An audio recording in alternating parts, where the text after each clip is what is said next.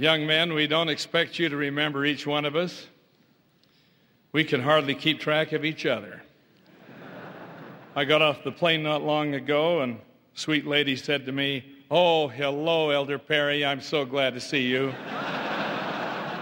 I simply said, Well, I'm surely happy to see you. She went about 10 paces and turned around and ran back. Oh, Elder Dunn, will you please forgive me? I knew it was you all the time. Last Saturday, I took the grandchildren into the Crown Burger, and a little young lady came up and shook my hand, and sweet young lady, and I tapped her on the shoulder and told her she was a beautiful young girl. She went back to her family, and when we were through, I went by the area.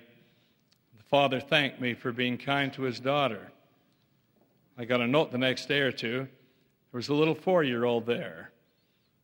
And he said, his mother said to him, Did you see the man that shook the hand of your sister?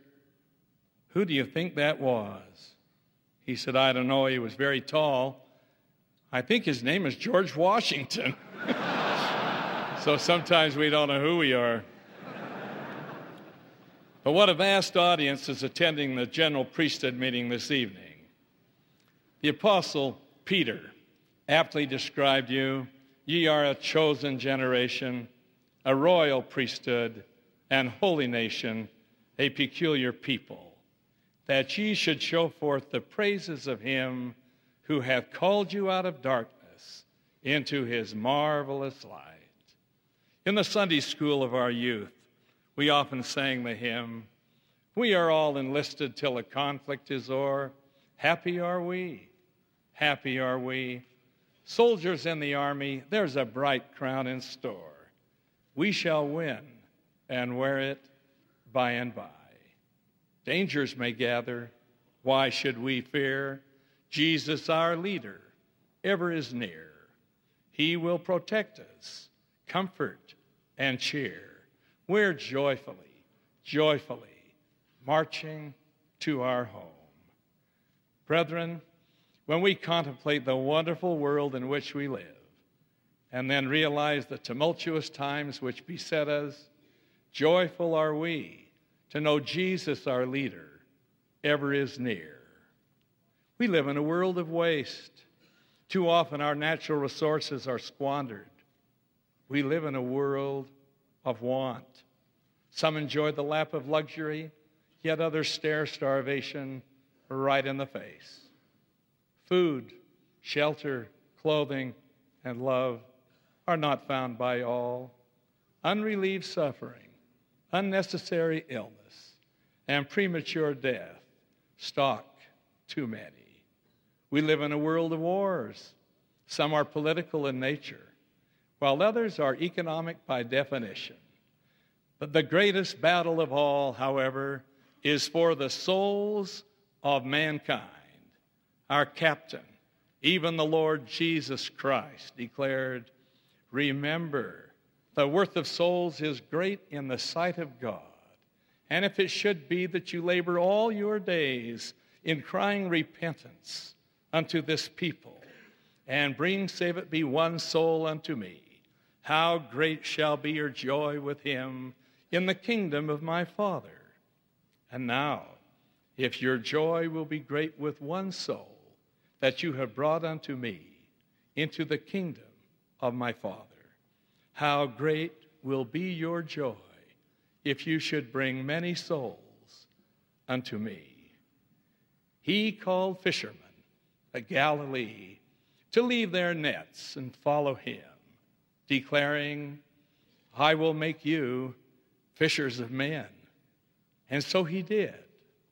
He sent his beloved apostles into all the world to proclaim his glorious gospel. And he issues a call to each one of us to come join the ranks. He provides our battle plan with the admonition Wherefore, now let every man learn his duty and act in the office in which he is appointed in all diligence. Brethren, I love and cherish the noble word duty. President John Taylor cautioned us If you do not magnify your calling, God will hold you responsible for those whom you might have saved had you done your duty. Another president, even George Albert Smith,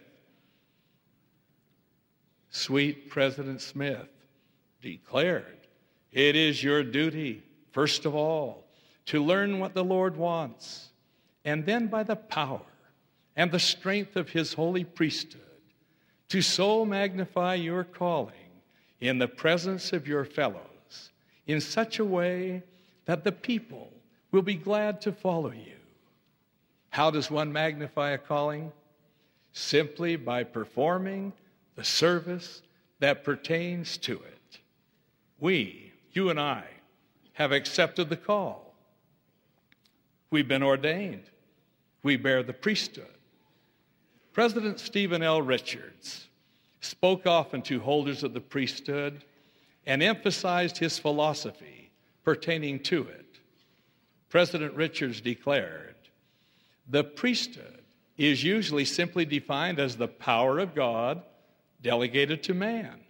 But he continues this definition, I think, is accurate, but for practical purposes, I like to define the priesthood in terms of service and I frequently call it the perfect plan of service.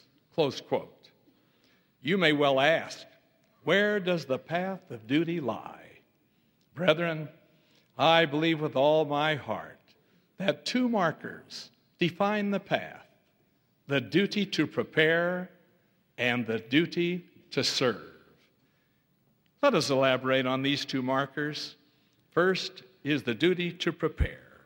The Lord counseled us Seek ye out of the best books words of wisdom, seek learning, even by study and also by faith. Preparation for life's opportunities and responsibilities has never been more vital.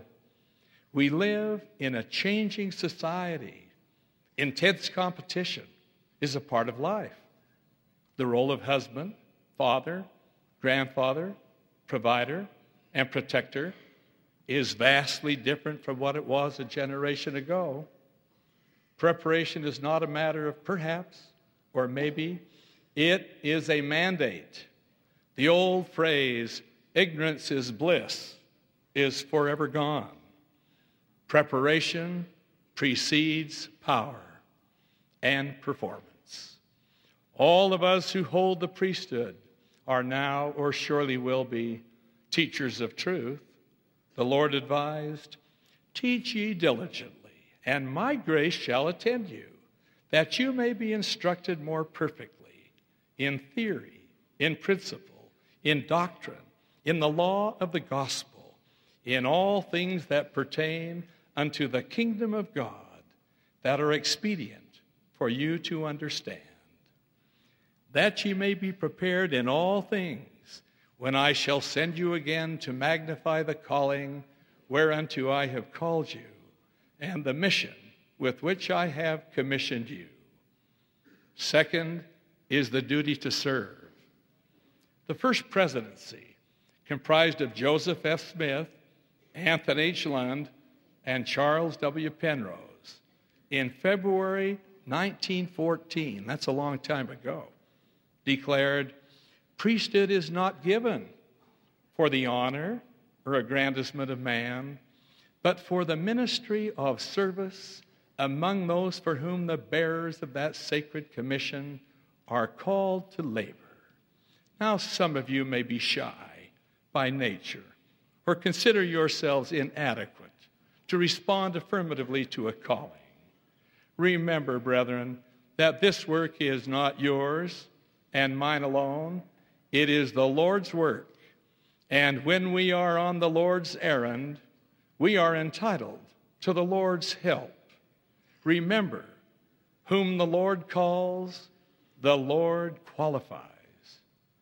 At times, the Lord needs a little help to assist some as to the validity of this truth. I remember when I served as chairman of the Church Missionary Committee, I received a telephone call from a member of the presidency of the Missionary Training Center at Provo, Utah. He advised that a particular young man called to a Spanish speaking mission was having difficulty applying himself to his language study and had declared, I never can nor will learn Spanish. The leader asked, Brother Monson, what do you recommend we do? I thought for a moment, then suggested, place him tomorrow as an observer in a class of missionaries struggling to learn Japanese. and then advise me his reaction. My caller responded within 24 hours with this report Brother Monson, the missionary, was only in the Japanese language class one half day when he called me and excitedly said, Please place me back in the Spanish class. I know I can learn that language. and he did. Well, while the formal classroom may be intimidating at times, some of the most effective teaching and learning takes place other than in the chapel, other than in the classroom. Many of you hold the Aaronic priesthood. You're preparing to become missionaries. Begin now to learn in your youth the joy of service in the cause of the Master. Could I share with you an example of such service? Following Thanksgiving time a few years ago, I received a letter from a widow whom I had known in the stake where I served in the presidency. She had just returned from a dinner sponsored by her bishopric. Her words reflect the peace she felt and the gratitude which filled her heart. She wrote Dear President Monson, I'm living in Bountiful now. I miss the people of our old stake. But let me tell you of a wonderful experience I've had. In early November, all the widows and older people received an invitation to come to a lovely dinner. We were told not to worry about transportation, since this would be provided by the older youth of the ward. At the appointed hour, a very nice young man rang the bell and took me and another sister to the stake center. He stopped the car, and the two other young men walked with us to the building. Inside, they escorted us to the tables, where seated on each side of us was either a young man or a young woman. We were served a lovely Thanksgiving dinner and afterward provided a choice program. Then the young man took us home. It was such a nice evening. Most of us shed a tear or two for the love and respect we were shown. President Monson, when you see young people treat others like these young people did, I feel the church is in good hands. There came to mind the words from the Epistle of James Pure religion and undefiled before God and the Father is this to visit the fatherless and widows in their affliction, and to keep himself unspotted from the world. I add my own commendation. God bless the leaders, the young men and the young women who so unselfishly brought such joy to the lonely and such peace to their souls. Through their own experience, they learned the meaning of service and felt the nearness of the Lord. In 1962, having returned home from presiding over the Canadian mission of the church, I received a telephone call from Elder Marion G. Romney. Those kind of calls can put the shivers in you, brethren. He advised me that the first presidency had named me as a member of the Adult Correlation Committee of the church, which committee had the specific assignment to work on the preparation of a new concept, even home teaching, priesthood, home teaching. Thus began a most interesting and rewarding experience for me. Each phase of our work, when completed, was reviewed by the First Presidency and the Council of the Twelve. In the spring of 1963, our work was done, and a number of us were called to serve on a new committee, the Priesthood Home Teaching Committee, and assigned to go among the stakes of the church, teaching and encouraging its implementation. President David O. McKay met with all the general authorities of the church and with the newly called representatives on the committee. He counseled those assembled, and I quote, Home teaching is one of our most urgent and most rewarding opportunities to nurture and inspire, to counsel and direct our Father's children. It is a divine service, a divine call. It is our duty, that word duty, as home teachers to carry the divine spirit into every home and every heart. In 1987, President Ezra Taft Benson counseled the brethren attending this very meeting home teaching is not to be undertaken casually. A home teaching call is to be accepted as if extended to you personally by the Lord Jesus Christ. He quoted the familiar passage from section 20 of the Doctrine and Covenants, wherein the Lord declared to the priesthood, Watch over the church always, and be with and strengthen them, and see that there is no iniquity in the church, and see that the church meet together often, and also see that all the members do their duty, and visit the house of each member, exhorting them to pray vocally and in secret, and attend to all family duties. Recently, our grandchildren received their report cards. Unlike my day, they proudly displayed them with satisfaction to their parents and to us. Tonight, I would like all of the priesthood to mark their own grade on their personal report card of home teaching. Are you ready, brethren?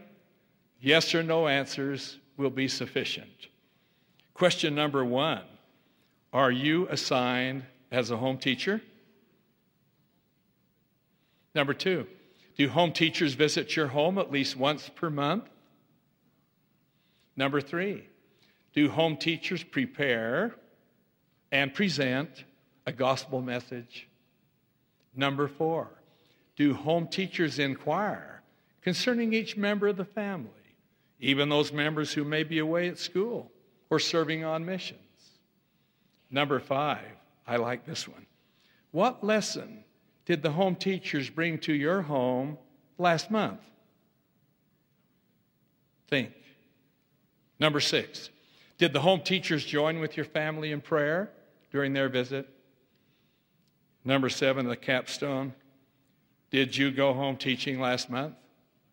The quiz could continue, but I sense the questions have been adequate to prompt a mental review, perhaps to pledge improved performance, and to redouble our efforts. Now, I'm aware that at church headquarters we've authorized some modifications in the home teaching effort where priesthood members were very, very few, even to permitting a wife to accompany her husband where another companion from the priesthood simply was not available. But these exceptions, brethren, were to be just that exceptions, rare exceptions, not the rule. We urge that an active bearer of the Melchizedek priesthood have assigned with him a teacher or a priest or a prospective elder, complying with the scripture. And if any man among you be strong in the spirit, let him take with him him that is weak that he may be edified in all meekness, that he may become strong also. This is priesthood home teaching as it generally is meant to function. Now, should we feel the assignment too arduous or time consuming? Let me share with you the experience of a faithful home teacher and his companion in what was then East Germany. Brother Johann Denndorfer had been converted to the church in Germany and following World War II, he found himself virtually a prisoner in his own land, the land of Hungary, in the city of Debrecen. How he wanted to visit the temple, how he desired to receive his spiritual blessings. Request after request to journey to the temple in Switzerland had been denied, and he almost despaired. But then his home teacher visited. Walter Krause went from the northeastern portion of Germany all the way to Hungary. He said to his home teaching companion, Would you like to go home teaching with me this week? His companion said, When will we leave? Tomorrow, replied Brother Krause. When will we come back? asked the companion. Oh, in about a week, if we get back then. And away they went to visit Brother Denndorfer. He had not had home teachers since before the war. Now, when he saw the servants of the Lord, he was overwhelmed.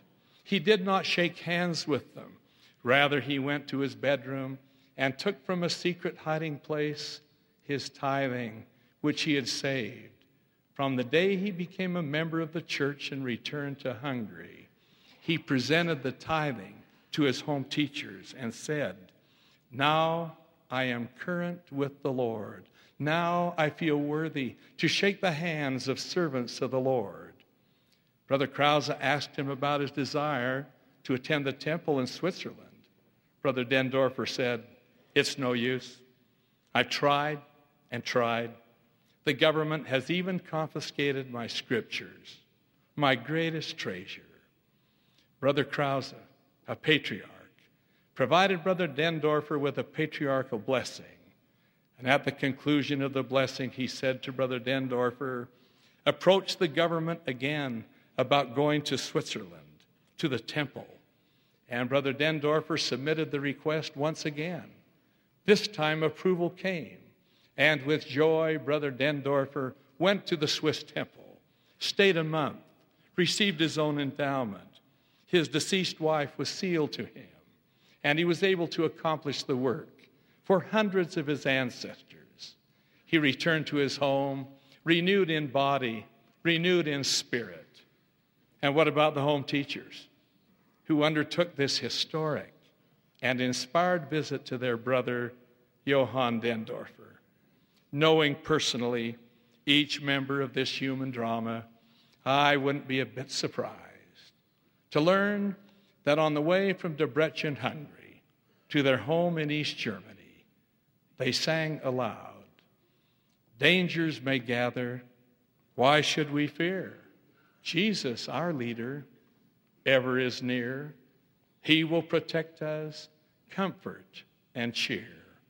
We're joyfully, joyfully marching to our home.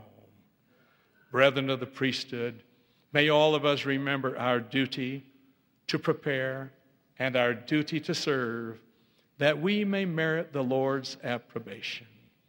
Well done, thou good and faithful servant. For this I pray, in the name of Jesus Christ, amen.